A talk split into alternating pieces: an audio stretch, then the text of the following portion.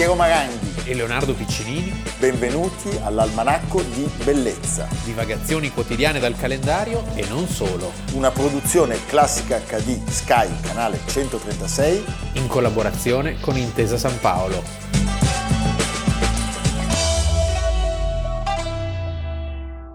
Almanacco di Bellezza, 31 agosto, Leonardo Piccinini. Piero Maranghi. Alma Margherita Maria Schindler nasce a Vienna il 31 agosto del 1879. È figlia del pittore paesaggista Emil Jakob Schindler e di sua moglie Anna Sophie Bergen, che era un soprano di origini tedesche. Stiamo parlando di quella che gli amici chiamano. Alma Male. Lei poteva scegliere. poteva Poi c'è quella di Bologna che è l'Alma Mater, ma è un'altra Mater. cosa. No, lei poteva chiamarsi Alma Gropius, si poteva chiamare Sì. Alma Werfel. Sì, Alma sì. Kokoschka, Alma sì, tutto, Male. tutto, tutto. Allora, Schindler, il padre, era un appassionato cantante d'opera e mentre organizza una recita amatoriale eh, non, non ha la prima donna, chiede alla sua insegnante di segnalargli una sostituta, questa è Anne-Sophie, e i due si innamorano. Sì. Dopo aver dato l'addio alle scene, la moglie, e quindi madre della nostra Di Alma, Alma. si È L'Alma sposa Mater, appunto. l'Alma Mater e nascono appunto Alma e l'anno dopo la sorella Grete. Allora, diciamo che E tutto qui è un quadro... beh, però succedono cose che poi peseranno sì, tantissimo. sì, sì. Perché Alma riproporrà le dinamiche simili nei rapporti con i suoi compagni a quelli che aveva visto dai suoi genitori. Perché Che la madre abbandonò il suo lavoro per, per la gelosia Sì. del marito di Schindler e eh, la conseguente insoddisfazione l'avrebbero portata a riempirlo di corna con i pittori, con i colleghi. i- gli Cioè, allievi, rimaneva sempre in gli allievi zona. del marito. Sì. eh? In particolare ne possiamo citare due, uno è Julius Victor Berger e l'altro è l'inquietante. Karl Moll, Karl Moll che è un grande artista, un grande artista che all'inizio aderisce alla secessione e poi si spinge verso una pittura più classica, però sempre molto interessante, ci sono sue opere nei maggiori musei di Vienna e con lui, con Karl Moll, la mamma di Alma si sposa dopo la morte del marito. Sì, di Karl Moll, oltre all'adesione alla, alla secessione, possiamo dire anche dell'adesione eh, entusiastica sì. al nazismo. Sì, Tant'è purtroppo- che lui si uccide nel 1945 quando stanno arrivando i russi a Vienna. Sì, quindi era probabilmente insomma molto co- coinvolto. Karl Moll ha una profonda influenza sullo spirito della, della figliastra di Alma, perché potete immaginare che il suo nazismo vada a braccetto col suo antisemitismo. Sì, e anche lei avrà questo... Anche lei che però li sceglieva con lumicino. Sì, perché sceglie ebrei, solo ebrei quasi, Quasi solo, eh, sì. però era, era molto antisemita. Allora, E Moll aveva un amico che Sì. si chiamava Gustav Klimt. diciamo che Alma era autorizzata a frequentare tutto il bel mondo che passava per casa di Moll. Tra a un cui certo appunto punto uno arriva- che Arriva Klimt noto playboy dell'epoca. al doppio della sua età Sì. e rimane folgorato. Segretamente, pensate, la ritrae, la riesce anche a baciare durante un viaggio in Italia. Secondo me riesce a fare anche dell'altro. Non lo Poi sapremo mai. Moll scopre la tresca e obbliga Klimt ad allontanarsi. La sua grande passione però Predominante. è la musica. Suona il piano, studia con Josef Labor, che era un pianista organista di talento. Per fortuna questo era cieco. Cieco nel senso che non ci non vedeva. ci vedeva, quindi- in- a Vienna bisogna No, sempre perché se l'avesse vista sarebbe finito male anche lui. Sì. Meno fortunato del- dell'insegnante non vedente è Alexander Zemlinsky, altro genio, che lei incontra nella primavera del 1900. Lui ha tutti i difetti possibili e lei non fa altro che dirgli tutto il tempo sei brutto, ebreo, piccolo, eh, senza mento. E lui è in estasi Sì. eh, è un astro nascente della musica e ha solo otto anni più di lei, non ha il doppio della sua età come Clint È un grandissimo. e ha le mani da virtuoso, tant'è che a un certo punto la passione di lei esplode e Alma scrive Alex, mio Alex, voglio essere la tua fonte battesimale, versa in me la tua abbondanza. Eh, hai capito?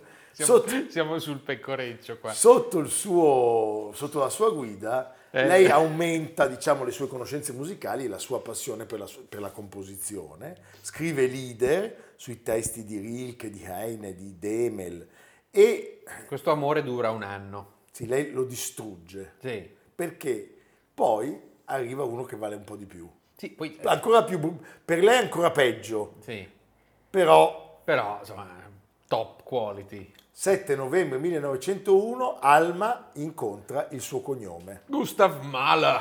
Incontra Gustav Mahler che era il direttore della- dell'opera di corte viennese, per lui colpo di fulmine. Sì, dobbiamo dire una cosa che forse né noi né i telespettatori eh, potrebbero aver ancora capito, che le cronache dell'epoca dicono che era famosa in tutta la città per la sua bellezza, Era bellissima. questa Alma Mahler. Quindi, Era insomma, bellissima. Questa Alma, Quest'Alma. quest'alma, Poi Mahler. poi Mahler. Eh, allora, la famiglia di lei non è contentissima, eh, lui è convertito al cattolicesimo, l'abbiamo raccontato, anche perché se no il lavoro non arrivava Eh, per ne- forza. nell'Austria Sì, asburgica. avrebbe avuto sempre un po' di problemi, eh, perché Sì. un po' di puzza sotto il naso da parte dell'imperial regia corte. Non è particolarmente ricco, è malaticcio Sì.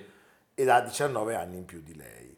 Allora, pensate che lui le scrive una lettera di 20, 20 pagine. Un discorso In cui programmatico. sostanzialmente le dice fai come aveva fatto tua madre, cioè abbandona le tue aspirazioni musicali, Ci sono anche dei bilanci e dei grafici alla occupare fine. solo di me.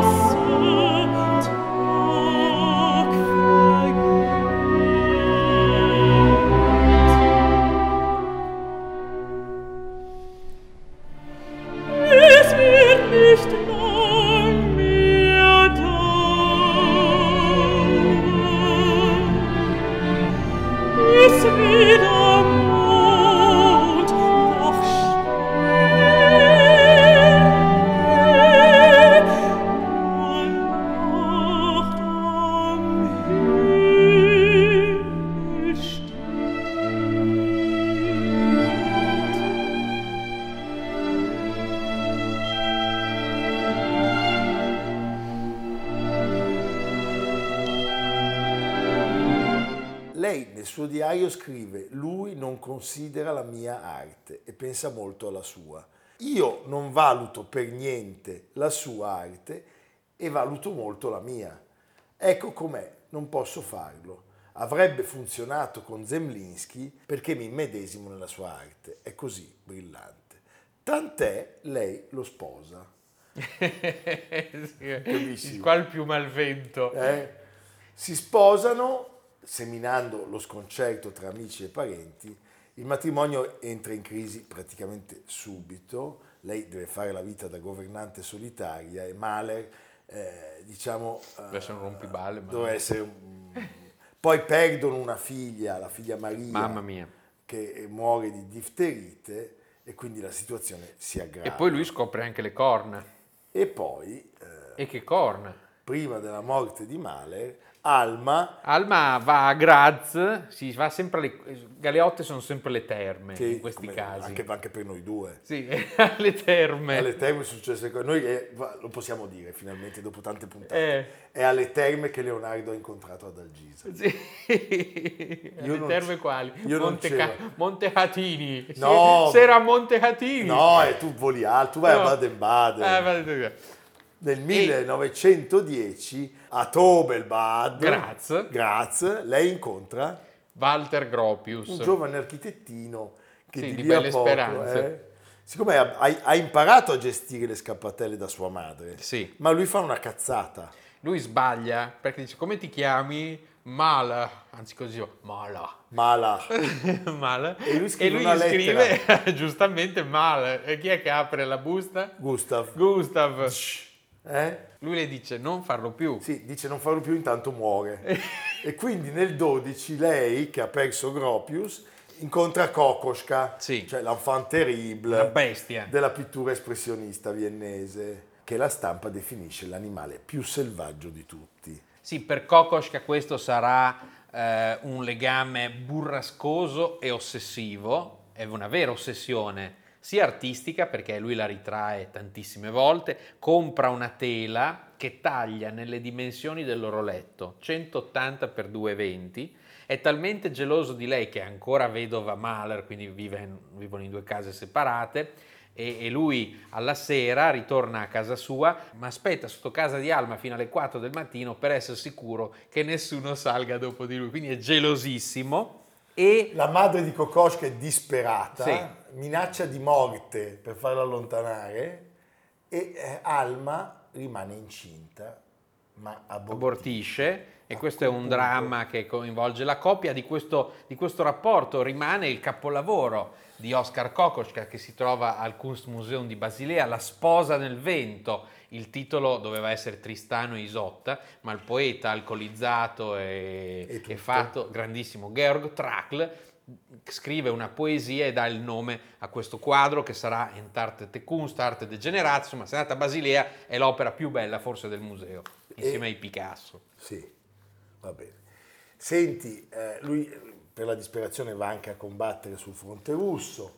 Lei nel frattempo, siccome è diventato anche un po' più famoso, pensa bene di riavvicinarsi a Gropius e lo sposa nel 1915 a Berlino. E per Kokoschka... E quindi viva il Bauhaus. E via il Bauhaus per Kokoschka colpo di grazia. Pensate che a un certo punto lui si fa costruire una bambola a grandezza naturale che la rappresenti. La decapita catarticamente all'inizio degli anni 20, dopo averla usata per alcuni suoi dipinti. Sì, sì, beh, ma lui, Cioè, poveretto, cosa- va fuori di testa. Eh, lei non porta però il cognome di Gropius, lo fa con eh, Mahler e lo farà con Werfel, che arriva. E eh, finalmente nella sua testa c'è l'Ariano, lei lo sposa, anche se non userà il cognome. Sappiamo che nasce una splendida ragazza, una bambina stupenda, Manon, che per intelligenza e bellezza diventa una sorta di mito nella- nel, nel, nel milieu culturale che loro usavano frequentare. Perché unisce, questo dice lei, l'unione della sua mente e del mio corpo, proprio vola Sì, basso, sì, sì. hanno dato vita a una semidea, cioè un'esaltata alma Mahler. E eh, Elias Canetti, Poveretto, che disprezzava Alma e che era disprezzato da. Alma, perché se voi leggete la lingua salvata ci sono dei passaggi su, su Alma Mahler pazzesco, e lei diceva, quell'ebreo storpio e nichilista, parlava di questa bambina come di una gazzella discesa dal cielo. Purtroppo Manon, che vorrebbe diventare attrice, a 17 anni muore colpita dalla poliomielite. E, Alban Berg scriverà quello splendido capolavoro, il concerto per violino alla memoria di un angelo, che è il concerto appunto che noi conosciamo, il concerto per Manon. Gropius è ancora al fronte quando nel 17 lei incontra il poeta Non perde tempo. Franz Franz Werfel, sì. di cui ha musicato il poema Der Erkennende. Ben presto la passione divampa nuovamente. eh? Lei, Werfel è bruttino anche lui. sì, no, lei lo dice, ha le gambe arcuate, è un grasso ebreo con le labbra spesse e occhi a fessura che trasudano. Ma più si presenta, meglio diventa. Allora, Krenek, Ernst Krenek, nel 22, eh, quando aveva sposato la sorella di Gustav, diceva di, di Alma, è una nave da battaglia magnificamente truccata. eh? In realtà il rapporto tra Alma Mahler e, e suo marito è l'unione tra due che più distanti non, non si potrebbe perché lei è una feroce antisemita e lui si riavvicina nella sua vita alla religione ebraica. E poi era comunista. Nel 32 loro vanno a Breslavia perché lui deve tenere una conferenza e le dice no, la conferenza non mi interessa, vado a sentire il comizio di uno che sta... Che, Che va per la maggiore. Che va per la maggiore Adolf Hitler. Lei ne è entusiasta. Cosa succede però? Lei a un certo punto si innamora di un, c'è un altro colpo di fulmine che è meno noto, un teologo agostiniano che poi verrà perseguitato dai nazisti, Johannes Holsteiner, e arriva però all'Anschluss. Arriva l'Anschluss e lei quindi, nonostante il nazismo, deve seguire il marito in esilio. Il primo soggiorno... rocambolesca tra l'altro la fuga. Era rocambolesca la Che fuga. vanno in Francia. Vanno in Francia, prima vanno a Sanary-sur-Mer, che è tra Saint-Tropez e Marsiglia, grosso modo, e Florian Illies così racconta, è furibonda. Le è toccato abbandonare la sua Vienna per colpa di un ebreo, suo marito, per finire ad arenarsi a 59 anni in un buco in riva al mare, un posto dimenticato da Dio dove al mercato si vendono solo baguette e frutti mai visti, niente golf, niente conoscenti a cui fare la riverenza per strada, troppo caldo, troppe zanzare, troppo pochi ricevimenti. E i tedeschi che frequentano i caffè sul lungomare, dal caffè Schwab al bar Notik, sono tutti ebrei o comunisti, un vero incubo. Le sembra di essere finiti in un film, un film sbagliato. Che cosa fa in esilio una donna come lei? Mentre quello scrive e scrive nel suo studio al secondo piano, terrorizzato dalle delazioni delle spie naziste, Alma Mahler al piano di sotto tratta con il Ministero della Propaganda di Berlino la cessione delle partiture di Bruckner appartenute a Gustav Mahler. No, vabbè. Senti, eh, finalmente per lei loro riescono ad arrivare negli Stati Uniti, la loro residenza di Los Angeles Sì. diventa un luogo di incontro per moltissimi artisti in diaspora dal nazismo, ci sono su di lei tantissimi giudizi feroci, anche quello di, di Thomas Mann, eh, si spegne l'11 dicembre del 1964 a New York, eh, dove si era poi trasferita nel 1951. Era Il diventata, nome Mahler era, era il- diventata la vestale il della motivo memoria. principale del suo interesse. Tant'è che Leonard Bernstein, Bernstein con lei aveva un rapporto molto, molto intenso e addirittura Benjamin Britten le ha dedicato il notturno opera 60 per tenore e orchestra. Noi lo ascoltiamo proprio nell'esecuzione di Benjamin Britten con Peter Pierce.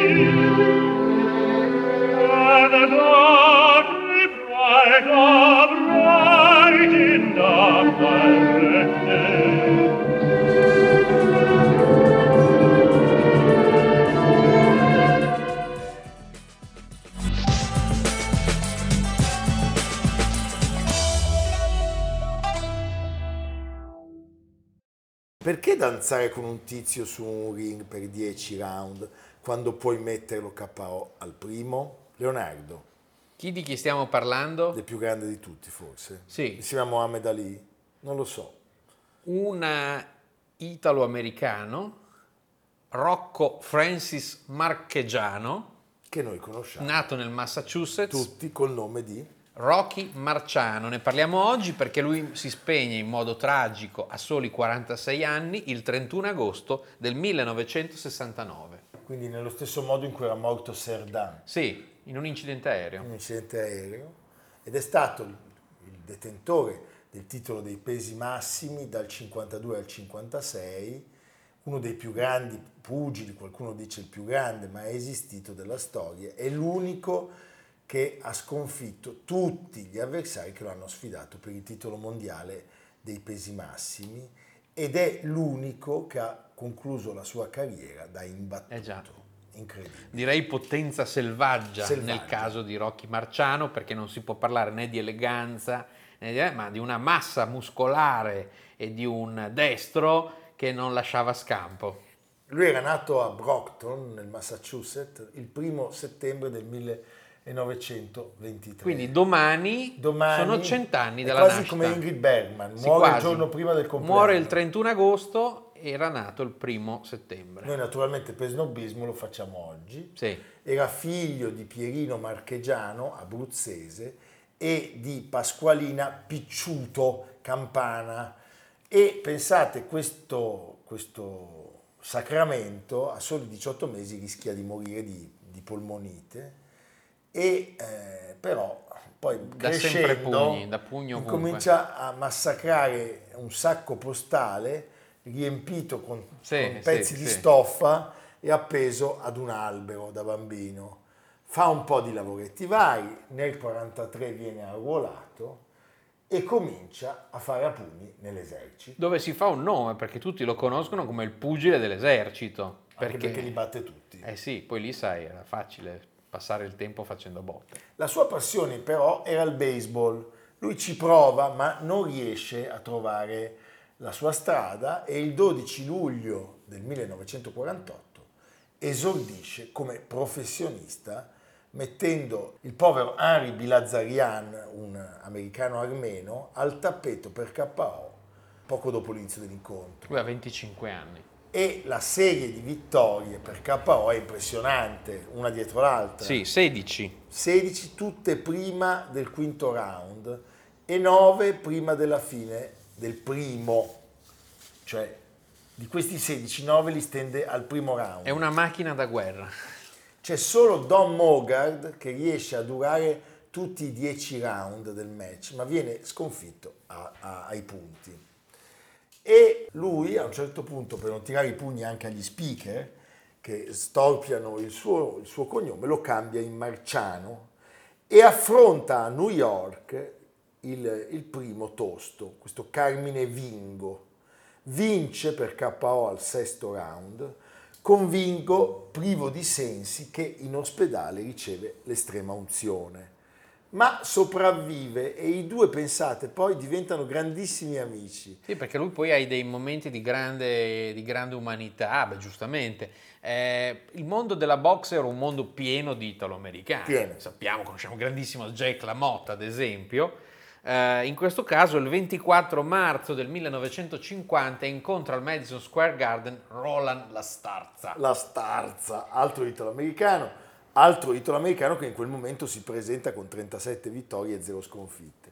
Lui vince di misura, eh, il punteggio viene molto contestato, però c'è da dire che tre anni dopo nel- nella rivincita lo stende per KO tecnico all'undicesimo round e quindi la sua superiorità pugilistica è di fatto sancita. Allora, lui era tarchiato, era lento, era dal punto di vista tecnico considerato grezzo, senza diciamo particolari finezze, e eh, dotato di un allungo, Inferiore. sì, È il più corto di tutti i campioni del mondo eh, della storia dei pesi massimi. però compensa questo con un'aggressività animalesca, talvolta ai limiti delle regole, direi secondo me anche, anche oltre. Anche oltre.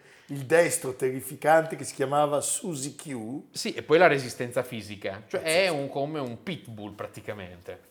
Nel 51 arriva a- come sfavorito, eh, ricordiamolo, all'incontro con il 37enne Joe Lewis, mitico Joe Lewis. È l'ultimo uomo sulla terra che vorrei affrontare. Lo manda KO decretando la fine della carriera del Brown Bomber di Lafayette e dopo il match va negli spogliatoi piangendo e gli dice mi spiace Joe. Lewis lo consola e gli risponde perché piangi? Tu hai vinto, sei stato il migliore, è andato tutto come doveva andare. Loro sanno di aver rischiato molto perché Lewis era salito sul ring per, per la borsa, cioè quell'incontro gli fruttò 300 mila dollari e quindi riuscì a pagare molti dei suoi debiti. E Marciano in fondo questo dà molto il senso dell'umanità, come il caso prima di Vingo, eh, accetta l'incontro per dargli una mano. Certo. Cioè, è- è è- in questo è molto cavalleresco, rischia molto, molto, molto contro Jersey Joe Walcott a Filadelfia, siamo nel 52, Ma ne vale la pena perché in palio c'è il titolo mondiale dei pesi massimi. viene atterrato, pensate, nel primo round e sembra perdente fino al tredicesimo. Se tu riguardi quell'incontro non, non sembra poter vincere e poi riesce a sfondare la difesa di Walcott con il suo terribile destro, lo lascia incosciente appeso alle corde. Quindi è campione dei pesi è massi. campione dei pesi massi, il titolo che difende fino all'ultimo match che disputa, che si svolge il 21 settembre del 1955, l'avversario è Archie Moore. Che ancora oggi, 2023, risulta essere il detentore del record di KO. Quanti sono? 131. Mamma mia. E anche lì con Archie Moore lui va al tappeto, viene conteggiato dall'arbitro, riesce a rialzarsi, lo manda KO al nono round. Beh, Sono contento. Senti, lui si è ritirato dal pugilato il 27 aprile del 56, aveva 32 anni. Eh, parliamo di uno che ha vinto 49 incontri su 49. Fa un po' di televisione, c'è un filmato stupendo che vede lui e Mohamed Ali che si allenano e si intitola si allenano. The Super Fight Marciano vs Ali. e purtroppo il giorno prima del suo compleanno, cioè oggi nel 69, il primo settembre abbiamo detto lui avrebbe compiuto gli anni, cosa fa? Sale su un piccolo aereo privato perché si reca Nell'Iowa. nell'Iowa per tenere un discorso per sostenere il figlio di un boss della criminalità. Vedi che Come sempre i pugili, Eh. eh? Liu Farrell e, eh, e c'è anche una festa di compleanno a sorpresa per il suo ritorno, già organizzata. ma il tempo è brutto, è notte e quindi il pilota è una schiappa, non ha esperienza. non ha esperienza, eh, cerca di far atterrare l'aereo in un piccolo aeroporto, ma l'aereo colpisce un albero, mamma mia, a due miglia dalla pista. E lui muore sul colpo insieme al figlio del boss e al, e al pilota. È sepolto a Fort Lauderdale in Florida. Sua moglie è morta solo 5 anni dopo, a 46 anni, ed è stata sepolta accanto a lui. Ascoltiamo l'immenso Cassius Clay parlare dell'immenso Rocky Marciano. How do you prove you're the greatest? If you could pick any heavyweight champion in history, say from Marciano, Joe Louis, back to Jack Johnson, or even John L. Sullivan, who do you think would have given you the toughest fight of them? The toughest fight would be the man who who's the hardest to knock out. Well, the fellow who had no style, just a bull, was Rocky Marciano. He would be the most trouble, I think. Rocky Marciano. I would have probably knocked out Joe Louis or some of those fellows because they have, they were boxers. They took the time and you could take your time and pick your shot. Marciano just kept coming. He hurt your arms. He could take everything. Alle nostre spalle ce n'è, di- ce n'è che ce n'è. eh, Troppo. non so, abbiamo anche dei Malox Nause. No, quelli non- Facciamo la pubblicità. Sì, perché alle doglie. Sì, poi c'è il buffet. Eh, ci danno i soldi le case, le case farmaceutiche? No. Ci dà niente nessuno. Va bene. Anzi, ti fanno causa. Comprate il libro, dai. Poi Sì. c'è una telefonata dalla regia. Sì. Pronto? Siamo lunghi. Tagliare, c'è la No, pubblicità. Cairo, no, Cairo qua non no, c'è. Sono no. le case farmaceutiche. Ah, le case farmaceutiche. La velocità con cui Sì, reagiscono. sì, sì. Scusate, non faccio più. Mi dica, cosa, cosa facciamo Leonardo? Dunque, domani si apre a Sarzana il Festival della Mente, che è diretto da una nostra amica Benedetta. Benedetta Maglietti, numero uno! Esatto, che ha dichiarato il filo conduttore è la meraviglia, perché è un concetto positivo e ne abbiamo bisogno. Louis Pasteur disse che meravigliarsi è il primo passo per la scoperta e il festival ha sempre fatto incontrare scienza e umanesimo. Il sapere è uno solo, sarà un invito a scoprire la meraviglia interiore e quella esteriore del mondo e delle arti. Grandi nomi, temi di tutti i generi, quindi... Hanno invitato anche noi. No, noi no. Però c'è Paolo Giordano, Vittorio Lingiardi, Francesca Mannocchi, Massimo Recalcati, Alessandro Barbero, insomma, quindi Tutti. Manchiamo non ci solo siamo noi. eh, vabbè, prossima In realtà ci hanno invitato. Sì. Ma abbiamo fatto la domandina, ma il viaggio e l'alloggio? E Ah. ho detto no, sono a carico vostro perché Ah, non così, siete eh. importanti. Non me l'avevi mica detto. No, non te l'ho detto. Ecco. Perché, Perché è lui che male. strappa i contra, è lui la gente. E allora preferiamo restare qua con Amerigo e Adalgisa a mangiare le carube. Sì, È un bel fine agosto. va bene. Siamo- siamo e adesso contenti. parte la musica Eh, triste. una eh. musica triste. Tipo anonimo veneziano. Sì, bravo, esatto. Va bene. Grazie, noi domani a settembre. Ci suicidiamo No, qua. siamo sempre qua, non è che... Siamo qua. Cioè noi siamo sempre qua. Siamo ragazzi. qui. Allora, ascolta, ma una trasmissione che dura 365 No, giorni. c'è il telegiornale, ma non è sempre lo stesso No! conduttore. Le previsioni del tempo, anche lì si alternano.